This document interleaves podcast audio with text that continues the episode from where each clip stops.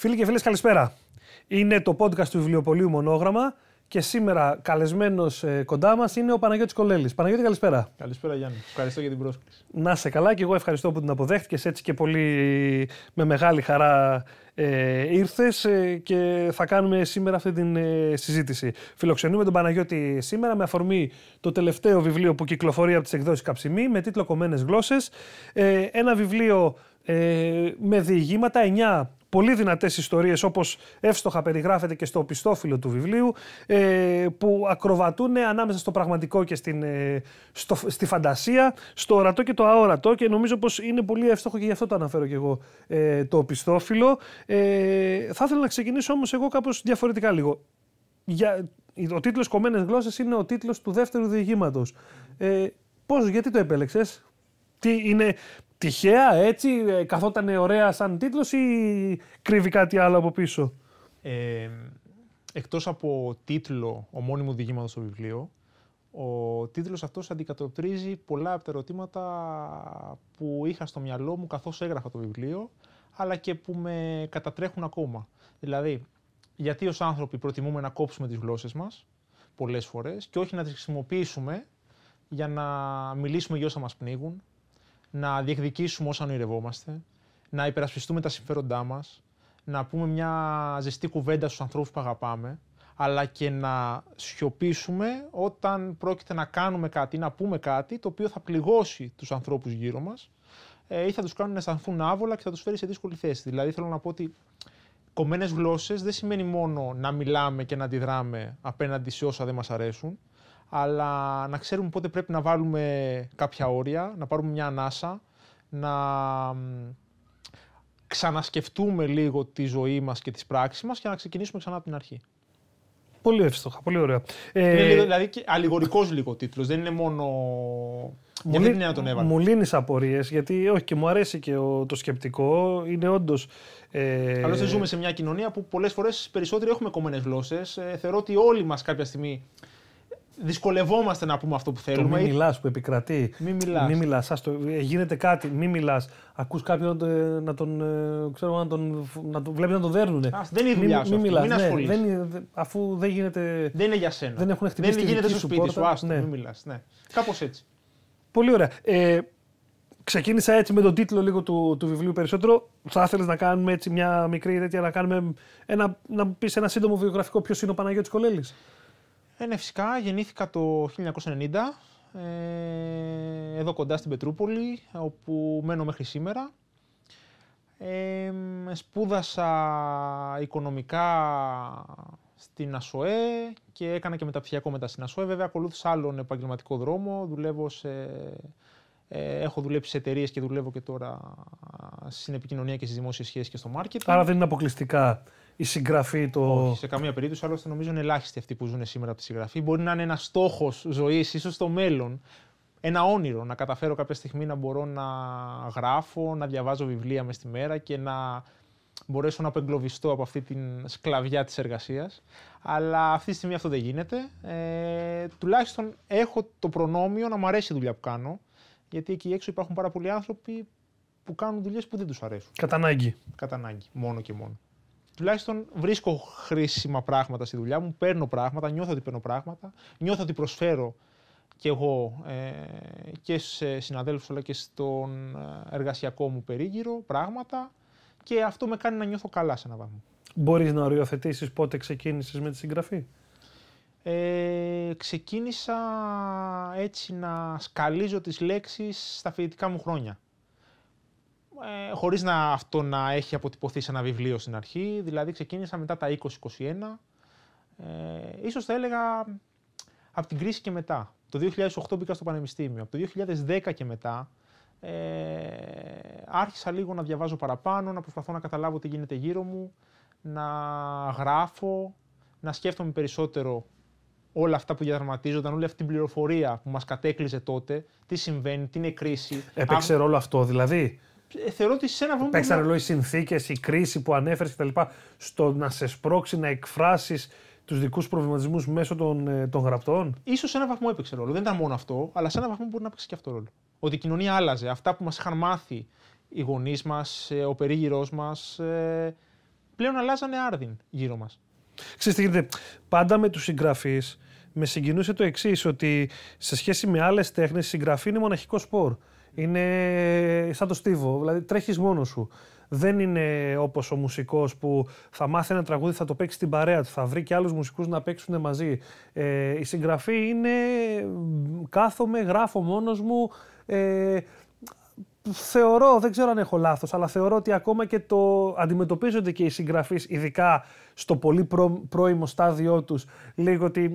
Εντάξει, τώρα ξέρεις, λίγο αφιψηλού ότι σιγά τώρα συγγραφέας, γράφει ή δεν ξέρω εγώ τι.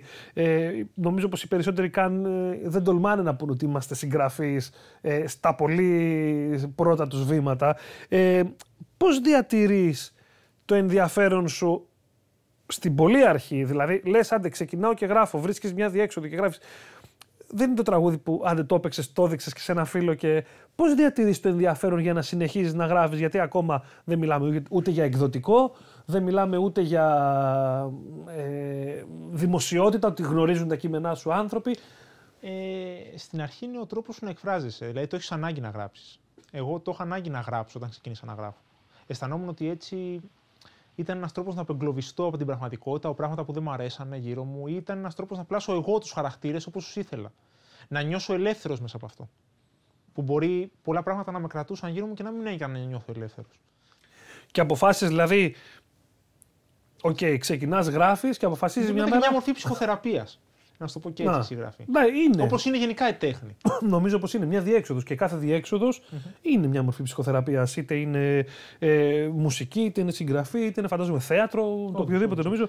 Από εκεί και πέρα, επειδή για τη μοναχικότητα της συγγραφής, όντως υπάρχει, αλλά σε ένα βαθμό μόλις γράψεις ένα βιβλίο, σου επιστρέφεται πίσω μια μορφή δημοσιότητας με την έννοια ότι συζητάς με φίλους, κάνεις κάποιες παρουσιάσεις. Οπότε εκεί παύει να είσαι μοναχικός και πιο κλειστός στον εαυτό σου και να γράψεις. Όταν εκδώσεις. Όταν εκδώσεις. Όταν εκδώσεις, κάνεις κάποιες παρουσιάσεις, ακούς κάποιες κριτικές για το βιβλίο, οπότε έρχεσαι σε επαφή με κόσμο.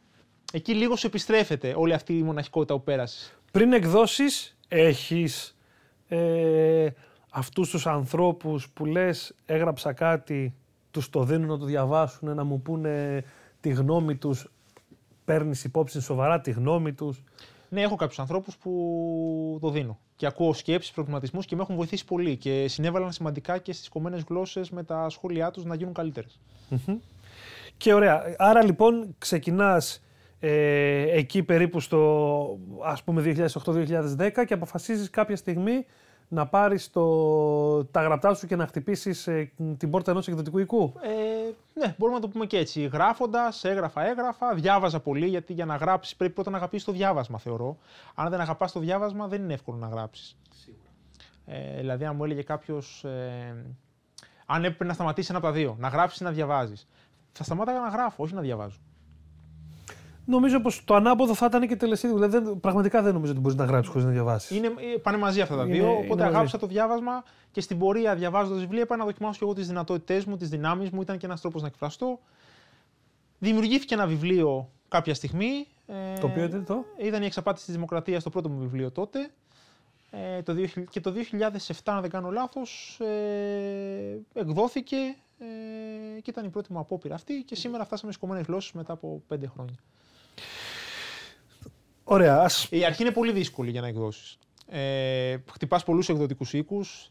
Η εκδοτική οίκη είναι δύσπιστη. Ε, είναι δύσκολο για ένα νέο συγγραφέα στην Ελλάδα να βρει τρόπο και να μην πληρώσει για να εκδώσει το βιβλίο του, γιατί πλέον υπάρχουν πολλές αυτοεκδόσεις. Δεν σημαίνει ότι δεν είναι καλά βιβλία οι αυτοεκδόσεις. Ε, πολλά είναι καλά βιβλία, απλά επειδή πλέον ε, ο χώρος είναι δύσκολος και αναγνώστες λίγοι, ε, πολλοί εκδοτικοί και μεγάλοι ειδικά κοιτάνε να, να προχωρήσουν με γνωστά ονόματα, με ανθρώπους που ήδη έχουν εκδώσει κάποια βιβλία και έχουν κάνει ένα μικρό ντόρο γύρω από το όνομά τους, για να είναι πιο σίγουροι ότι θα μπορέσουν να βγάλουν τα λεφτά τους πίσω. Ναι. Εντάξει, νομίζω πως ε, σηκώνει πολύ μεγάλη κουβέντα και δεν είναι πολύ απλό θέμα αυτό που θέτεις και με βάση δηλαδή και την, ε, και την εικόνα που υπάρχει όσον αφορά τις εκδόσεις ε, που, που κυκλοφορούν και το πόσο συχνά βγαίνουν βιβλία ε, πολύ πιο, δεν ξέρω, δεν ξέρω αν είναι σωστή λέξη, πρόχειρα, αλλά πολύ πιο άμεσα, πολύ πιο γρήγορα. Ε, Βλέπεις συγγραφείς κάθε χρόνο από ένα βιβλίο. Μπορεί να μην έχουν κλείσει κάθε χρόνο και εκδίδουν το επόμενο. Ε, είναι, είναι ένα μεγάλο ζήτημα αυτό των εκδόσεων ε, και σηκώνει πάρα πολύ κουβέντα. Ε, ας το προσπεράσουμε όμως, εντάξει, δεν είναι της ώρας έτσι τώρα να βρούμε ναι, ναι, ναι, εμείς το τι γίνεται. Ε, να γυρίσω λίγο στο βιβλίο σου. Είναι ένα βιβλίο το οποίο είπαμε ακροβατής στο πραγματικό και στο φανταστικό. Ε, τι θέλεις να περάσεις στον αναγνώστη, ποιο είναι, το, δηλαδή, ποιος είναι ο σκοπός ε, του Παναγιώτη με το βιβλίο αυτό, δηλαδή τι θα ήθελε να περάσει στον, ε, στον αναγνώστη μέσα από τις κομμένες γλώσσες, τι έχουν να του δώσουν οι κομμένες γλώσσες; Θα σου απαντήσω. Ε, οι κομμένες γλώσσες ε, εστιάζουν σε τραγωδίες σαν και αυτές τα ντέμπι και γενικότερα στα κακό κείμενα του κόσμου μας. Είναι οι αποφάσεις που δεν παίρνουμε, οι ενέργειες που δεν είμαστε διατεθειμένοι να κάνουμε για να βελτιώσουμε τις ζωές μας. Είναι η σκληρότητα που δείχνουμε πολλές φορές οι άνθρωποι μεταξύ μας. Είναι ο φόβος μας ε, να δούμε ευρύτερα τον εαυτό μας μέσα στον κόσμο με τις υποχρεώσεις και τις ευθύνες που συνεπάγεται αυτό. Είναι η ψευδέστηση πως ε, στη ζωή μας είναι όλα καλώς καμωμένα και η συντήρηση μιας ελπίδας ότι όλα στο τέλος θα πάνε καλά. Οι κομμένες γλώσσες καταραίουν το αφήγημα πως όλα στο τέλος θα πάνε καλά. Θα πάνε καλά. Ε, γιατί η πραγματική ζωή δεν έχει πάντα happy end. Η πραγματική ζωή είναι κανένα να σε τσακίσει, είναι αμήλικτη, είναι, μπορεί ώρες ώρες να σε, να σε στείλει στον πάτο ακόμα και αν πιστεύεις ότι κάνεις το καλύτερο δυνατό που μπορείς για να μην φτάσεις μέχρι εκεί. Ε, τι θέλω να πω; Θέλω να πω ότι ο στόχος μου ήταν να, κάνω τον, ε, να φέρω τον αναγνώστης επαφή με την πραγματικότητα γύρω μας ε, και να καταλάβει ότι εκεί έξω δεν είναι όλα αρμονικά πλασμένα. Έχω δεχτεί πολλές φορές το σχόλιο ότι οι κομμένες γλώσσες είναι ένα απεσιόδοξο βιβλίο. Ωστόσο δεν συμφωνώ απόλυτα σε αυτό, ε, με την έννοια ότι αν δεν αποτυπώσουμε το σκοτάδι, πώς θα μπορέσουμε ύστερα να το αντιμετωπίσουμε, να το καταπολεμήσουμε και στο τέλος να το νικήσουμε; Ε, συνεπώς, ε, ο στόχος μου ήταν μέσα από το βιβλίο να όχι μόνο να αναδείξω γεγονότα που συμβαίνουν πολλές φορές γύρω μας, γιατί πολλές ιστορίες βασίζονται σε πραγματικά γεγονότα, αλλά να συνθέσω έτσι διαφορετικές ε, οπτικές ε, του κόσμου μας, εστιάζοντας στις προκλήσεις, στις, ε, στους προβληματισμούς, ε, στα, στα διέξοδα με τα οποία έρχονται συνεχώς αντιμέτωποι οι άνθρωποι. Μάλιστα.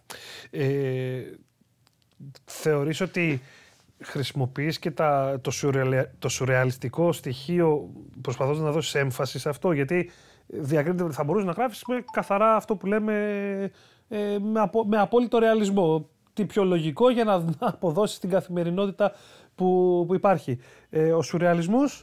Ναι, το χρησιμοποιώ γιατί δεν μου αρκούσε το ρεαλιστικό στοιχείο όταν έγραφα τις ιστορίες για να αποτυπώσω αυτό που ήθελα. Ε, ήθελα να βάλω τον αναγνώστη να, να αναρωτηθεί πού τελειώνει η πραγματικότητα και πού ξεκινάει η μυθοπλασία στο βιβλίο. Ναι. Και αυτό θα, δεν είναι. Τα όρια δεν είναι τα ίδια για όλους. Γιατί για κάποιους που θα διαβάσουν το βιβλίο μπορεί να τους φανούν εξωφρενικά αυτά που θα διαβάσουν, ότι δεν συμβαίνουν εκεί έξω.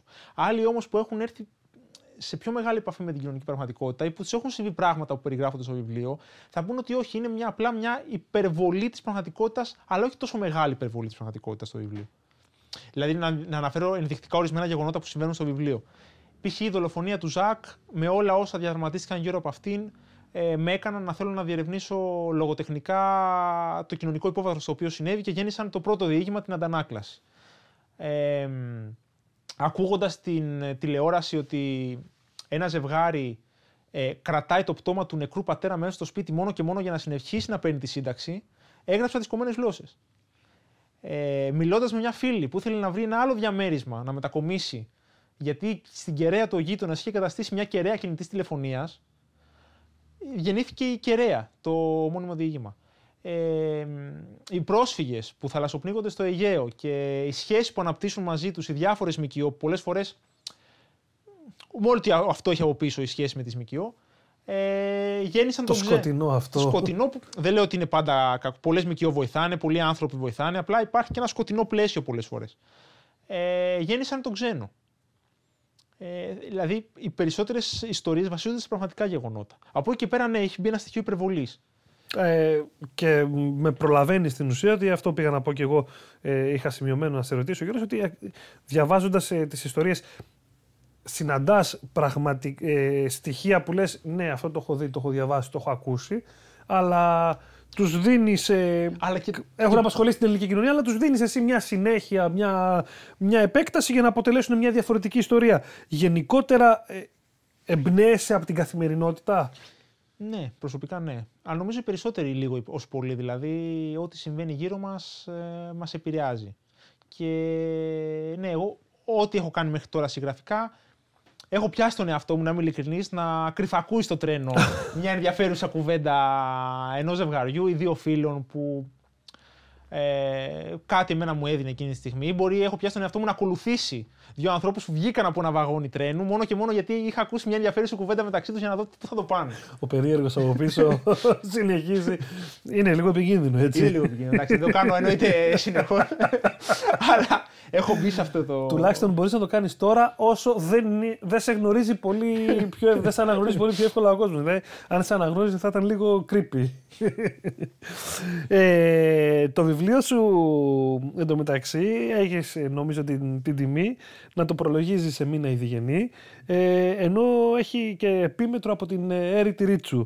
Ε, τα λόγια που γράφουν είναι το λιγότερο κολακευτικά. Ε, πόσο υπέροχο είναι για να μιλάνε, να, το να μιλάνε για το βιβλίο σου δύο προσωπικότητες των γραμμάτων ε, σημαντικές; Ναι, είναι μεγάλη χαρά και τιμή μου αυτό που συνέβη και είναι εξαιρετικές ε, και οι δύο και σε μια διγενική Ρίτσου ε, σε αυτό που κάνουν και συγγραφικά και ως ε, προσωπικότητες είναι υπέροχες και χαίρομαι πάρα πολύ που και το στήριξαν ε, και πραγματικά το πίστεψαν το βιβλίο μου τις ιστορίες αυτές, ότι είχαν κάτι να πούνε, κάτι να δώσουν στον κόσμο και γι' αυτό ακριβώς το λόγο έγραψαν τον πρόλογο για το επίμετρο αντίστοιχο.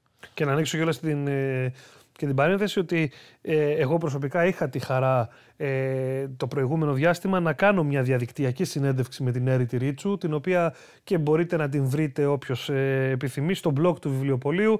Ε, θα υπάρχει και στο βίντεο της εκπομπής ε, link να, να μπορείτε να τη διαβάσετε. Ε, όσο μίλησα και εγώ, νομίζω ότι καταλήγω στην ίδια την τουλάχιστον με την Έρη Ρίτσου, με τη Σεμίνα την Διγενή, δεν, έχουμε, δεν είχα την τύχη έτσι να επικοινωνήσω τουλάχιστον ε, όχι αρκετά, αλλά με την Έρη Ρίτσου όποτε μιλήσαμε ε, έστω και με μηνύματα ήταν ε, πραγματικά μεγάλη μου χαρά που και, και για τη συνέντευξη που έγινε και ούτω καθεξής. Ε, γνωρίζεστε οπότε με τη Σεμίνα και με την ε, τη και την... Γνωριζόμαστε με την Σεμίνα Δεγενή πολύ καλύτερα. Έχουμε μια πιο στενή σχέση. Είχαμε γνωριστεί στην παρουσίαση του πρώτου βιβλίου, του Κίτρινου Υποβρυχίου. Ε, και από τότε έχουμε περάσει αρκετές ώρες μαζί. Έχουμε ταξιδέψει και μαζί στις Βρυξέλλες στην παρουσίαση του βιβλίου του στην αποδελτίωση. Και έχουμε, αλλά και με τις δύο γνωριζόμαστε, αλλά και με τη Σεμίνα Διγενή μας συνδέει μια έτσι, μεγαλύτερη φιλική σχέση. Πολύ ωραία. Ε, γράφει λοιπόν η Σεμίνα στον πρόλογο ότι οι ιστορίες σου αποτελούν ε, 9 ταινίες μικρού μήκους. Το αντιλαμβάνεσαι έτσι, δίνεις λίγο αυτή την κινηματογραφική. Ε, αίσθηση που μεταφέρει και η... Ήταν κάτι που ε, όταν το πρωτοδιάβασα δεν το είχα συνειδητοποιήσει. Γιατί ο πρόλογος ήρθε πριν την έκδοση του βιβλίου, οπότε δεν είχα ακόμα μιλήσει με πολλούς αναγνώστες, δεν είχαν γίνει παρουσιάσεις, δεν είχα ένα feedback σε μεγαλύτερο εύρος. Οπότε ήταν ε, αυτή η επισήμανση της Εμίνας, ήρθε και ήταν κάτι που λέω Μορελέ, δεν το, δεν το είχα συνειδητοποιήσει.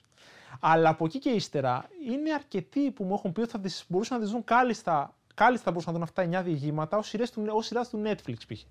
Ναι. Με την έννοια ότι είναι λίγο σκοτεινά, έχουν ανατροπές. Ε... Ένα, ένα λίγο διαφορετικό Black Mirror για παράδειγμα. Ίσως, ίσως. Έτσι, λίγο, λίγο εναλλακτικό σε σχέση με τον τρόπο που θα μπορούσε να στηθεί.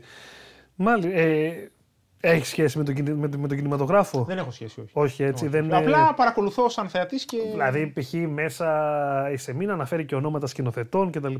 Δηλαδή, έχει, θα μπορούσε να είναι πούμε, μια πραγματικότητα ότι ναι, συγκινήσει όντως από τους συγκεκριμένους και να το έχει πετύχει. ή Απλά έτυχε να ταιριάξει Γράφοντας, το δεν το ύφος. είχα στο μυαλό μου, όχι, δεν το είχα στο μυαλό μου γράφοντας το βιβλίο, το κινηματογράφο και τους συγκεκριμένους σκηνοθέτες που αναφέρεις σε μήνα.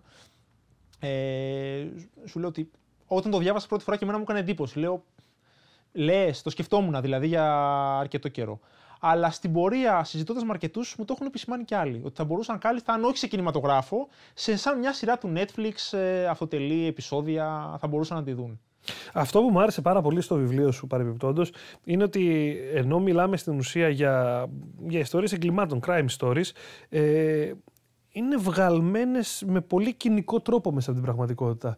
Ε, και αυτή, αυτό το πάντρεμα δηλαδή του σουρεαλιστικού με το ρεαλιστικό ε, το αναφέρει και στο, επιμέ, και στο επίμετρο η, η κυρία Ρίτσου ότι είναι ο σουρεαλισμός που δεν απέχει και πολύ από την πραγματικότητα και νομίζω πως είναι συγκινητικό. Δηλαδή, π.χ. Ε, η ιστορία με το Φαντάρο, για παράδειγμα, που διαβάζεις μια ιστορία, για παράδειγμα, που προχωράει, λες, OK, okay, πραγματεύεται, ξέρω εγώ, κάποιον που θα πάει να κάνει μια απάτη κτλ. Και, και ξαφνικά βλέπεις ένα, ξέρω, μια, ένα θάνατο, ας μην αναφέρω περισσότερο. Δηλαδή μπαίνει και εισβάλλει πολύ, με πολύ κοινικό τρόπο στο, στην πραγματικότητα αυτό που παραστρέφει και λες τώρα, μα γιατί, ξέρω εγώ, είναι... Ναι, πολλές φορές ε, ε, ε, μπορεί να έχουμε κάποιους στόχους, να κάνουμε κάποια πράγματα, αλλά η πραγματικότητα τα γυρνάει όλα τούμπα. Και φτάνουμε σε ένα άλλο σημείο. Ο φαντάρος εκείνος ξεκίνησε, ο ψεύτικος φαντάρος στην πραγματικότητα, ξεκίνησε να κάνει μια πλάκα, ε, όχι μια πλάκα, ξεκίνησε να κάνει μια απάτη για να βγάλει κάποια χρήματα, επειδή την ίδια μέρα την απάτη αυτή πήγαν να την κάνουν κάποιοι άλλοι άνθρωποι στη μητέρα του. Δηλαδή είναι και λίγο μαύρη κομμωδία όλο αυτό, ναι. το πώς ξεκινάει αυτό το διήγημα. Και από μια απάτη που ξεκινάει σαν κομμωδία, φτάνουμε σε μια τραγωδία στο τέλος. Και βέβαια εναλλάσσονται και οι χαρακτήρες όμως. Δηλαδή, στην π.χ. στη συγκεκριμένη ιστορία βλέπεις το θύμα να πάει να γίνει θήτης και το θύμα επίσης η μητέρα του μετέπειτα φαντάρου να, να γίνεται θήτης και με άποψη όμως. Δηλαδή και το πώς αλλάζει, πώς μπορεί να σε μετατρέψει ε, οι συνθήκες της ζωής. Εγώ έτσι θα το μετέφραζα τουλάχιστον ότι οι συνθήκες της ζωής και οι ευκαιριακά δηλαδή πώς μπορεί να σε μετατρέψουν χωρίς τύψεις, χωρίς τίποτα ε, στο να γίνεις ε, θήτης ε, επειδή μπόρεσες. Αναφέρω ενδεικτικά λόγω επειδή μιλάμε για τη συγκεκριμένη ιστορία ότι παρότι η μητέρα του Φαντάρου στην αρχή πήγε να πέσει στην απάτη που τη στήσανε και θα μπορούσε να ήταν πιο έτσι ευαίσθητη στην απάτη αυτή, στο τέλος λέει στο γιο της να καταλαβαίνει τι θα κάνει, λέει Κυφυσιά να πας, όπου υπάρχουν πολλά χρήματα, σαν να συνενεί στο να πραγματοποιήσει την απάτη και ο γιος της. Και όντως συμφωνώ ότι ναι, οι θύτε και τα θύματα σε όλες τις ιστορίες εναλλάσσονται συνεχώς. Και αυτός ήταν και ο στόχος μου. Ε, να μην υπάρχει κάποιος μονοσήματο χαρακτήρας, δηλαδή και οι κακοί να γίνονται καλοί και οι καλοί να γίνονται κακοί να δυσκολεύεσαι και να ταυτιστείς μαζί με τους χαρακτήρες, αλλά κυρίως να προσπαθείς να τους κατανοήσεις. Γιατί προχωράει αυτό στο έγκλημα, Γιατί κάνει την απάτη; Ναι, είναι, είναι αυτή η εναλλαγή Αυτό που λες. Που... Να μπω λίγο στα παπούτσια των ηρώων μου, να μην κρίνω τις αποφάσεις τους, να μην τους κουνήσω το δάχτυλο. Ναι, γιατί οι ηρωέ μου π.χ. αντιδρούν υπερβολικά ούτε, και ακραία; Ούτε να περάσει τον εαυτό σου μέσα στους mm-hmm. χαρακτήρες, να είναι ένα μονοδιάστατο. Να αισθανθεί ότι αναγνώσεις ότι δυνητικά θα μπορούσε και αυτός να είναι στη θέση τους. Θα μπορούσε mm. και αυτός παρότι μπορεί να λέει Α, εγώ είμαι πολύ καλός, δεν μπορείτε ποτέ να κάνω τέτοια πράγματα, να τα κάνει όμως. Ναι. Μπορεί η ζωή να μας φτάσει πολλές φορές στο σημείο και να πούμε ότι γινόμαστε κι εμείς ε, θύτες. Πολύ ωραία. Θύματα. Ε, μετά τις κομμένες γλώσσες. Ε, εκδόθηκαν το 22, έτσι έχουμε. Εκδόθηκαν πριν περίπου ένα χρόνο. Πέρσι το Πάσχα εκδόθηκαν. Οπότε κοντεύουν να ολοκληρώσουν ένα κύκλο αυτή τη στιγμή. Έχουν γίνει κάποιες παρουσιάσεις, έχουν γίνει 7 παρουσιάσεις ε, και στην Αθήνα αλλά και σε πόλεις εκτός Αθηνών, Θεσσαλονίκη, Λάρισα, Καρδίτσα, Πάτρα. Ε, μετά τις κομμένες γλώσσες... Ε, Υπάρχουν στα σκαριά, δηλαδή έχεις... Ε, Έχω κάποιες σκέψεις και κάποιες ιδέες που ακόμα όμως δεν έχουν αρχίσει να γράφονται.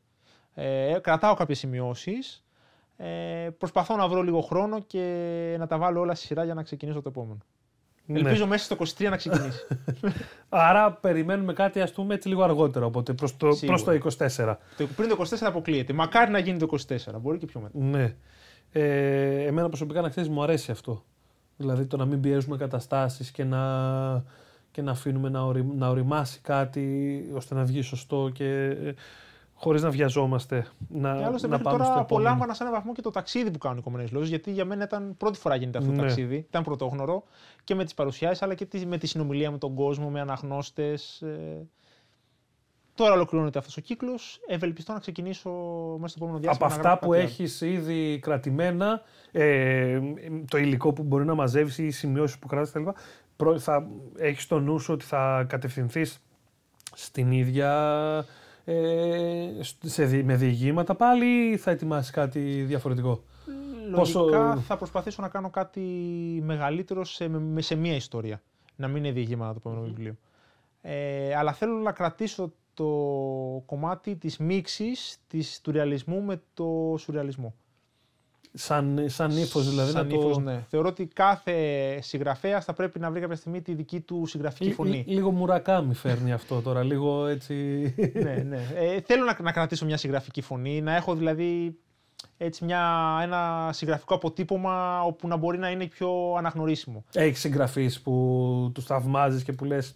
Δηλαδή και το ύφος τους και τον τρόπο γραφή τους. Οι μεγάλοι συγγραφείς, ε, νομίζω οι περισσότεροι συγγραφείς του θαυμάζουν τους μεγάλου. Δηλαδή Τζβάιχ, Ντοστογεύσκι, ε, Καμί, Τόμας Μαν, είναι Κάφκα, είναι συγγραφείς. Νιώθεις δηλαδή ότι ακουμπάς πάνω στο ύφος. Ε... Ότι ακουμπάω δεν θα το έλεγα. Ε, αλλά ότι προσπαθώ να πάρω πράγματα από τις ιστορίες τους και να τις φέρω στη δική μου λίγο προσωπικότητα και ιδιοσυγκρασία. Σε αυτό που θέλω εγώ να κάνω. Μάλιστα. Σε ένα παράλληλο σύμπαν σου λέει κάποιος ότι μπορείς να διαλέξεις ένα βιβλίο από ό,τι έχει γραφτεί ε, και να σβήσεις το όνομα του συγγραφέα και να βάλεις το δικό σου. Ποιο θα ήταν αυτό; δηλαδή υπάρχει βιβλίο που να λες αυτό πόσο θα μου άρεσε να το είχα γράψει εγώ. Θα μου πεις πολλά ίσως, αλλά κάποιο ορόσημο. Mm. Πολλά ίσως, ναι, τώρα ένα βιβλίο, ε. Ένα βιβλίο. Για να δω, να κοιτάξω λίγο εδώ. Ε, από εδώ είναι τα πιο κλασικά, αν θες να κινηθούμε προς την κλασική λογοτεχνία. Ε, ίσως η δίκη του Κάφκα, ίσως τα διηγήματα της Έλλης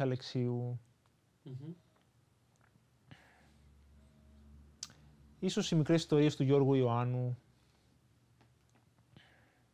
Μάλιστα, ναι. ναι. Πολύ ωραία. Ε, αυτή την περίοδο διαβάζεις κάτι; Θα πρότεινες κάτι στους φίλους εδώ πέρα της εκπομπής; Ε, πέρα από τις κομμένες γλώσσες που το προτείνουμε εκ των πραγμάτων. Διάβασα πρόσφατα τον Ανήφορο του Καζαντζάκη. Το ανέκδοτο που το ανέκδοτο, ναι. κυκλοφόρησε ναι. πρόσφατα. Διάβασα την προπαγάνδα και παραπληροφόρηση του Άρη Χατζηστεφάνου, ε, το δοκίμιο αυτό της εκδόσης Τόπος το βρήκα εξαιρετικό. Ε, διάβασα... Τι άλλο καλό διάβασα. Διάβασα τον Σάλτο, του διηγήματα του Ανδρέα Νικολακόπουλου, ενός νέου παιδιού που είχε γράψει και πριν την αποδοχή κληρονομιάς και γενικά έχει κάποιες ιστορίες που μου αρέσουν πάρα πολύ αυτά τα διηγήματα που γράφει. Πραγματικά μου αρέσουν πάρα πολύ. Και θεωρώ ότι έχει πολύ μέλλον.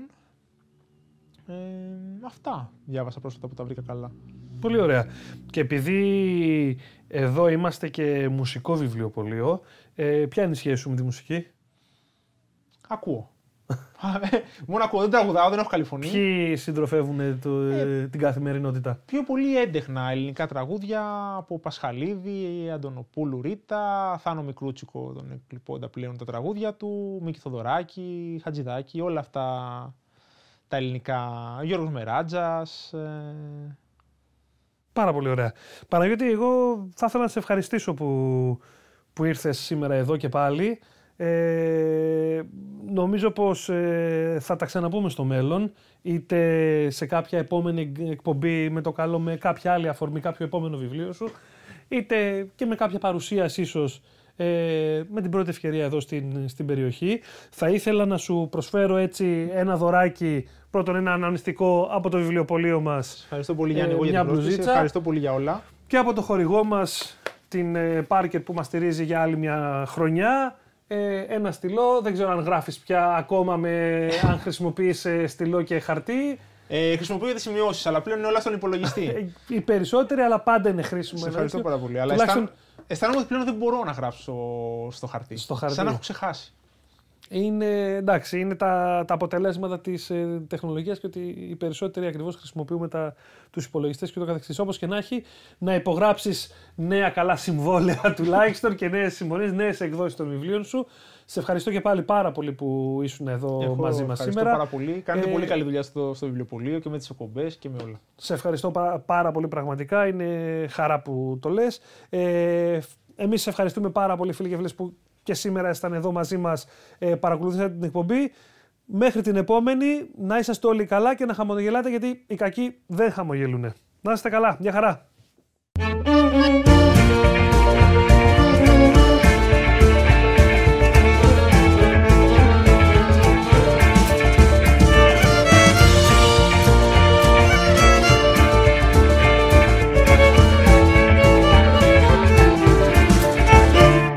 Πάλι με μούτρα ήρθες από τη δουλειά. Μπαίνεις στο σπίτι και δεν λες ούτε ένα γεια.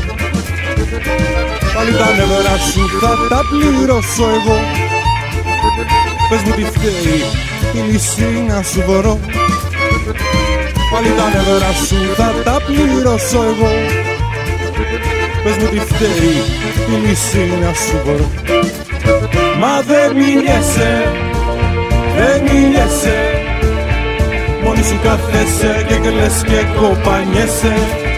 Μα δεν μιλιέσαι, δεν μιλιέσαι Μόνη σου κάθεσαι και κλαις και κοπανιέσαι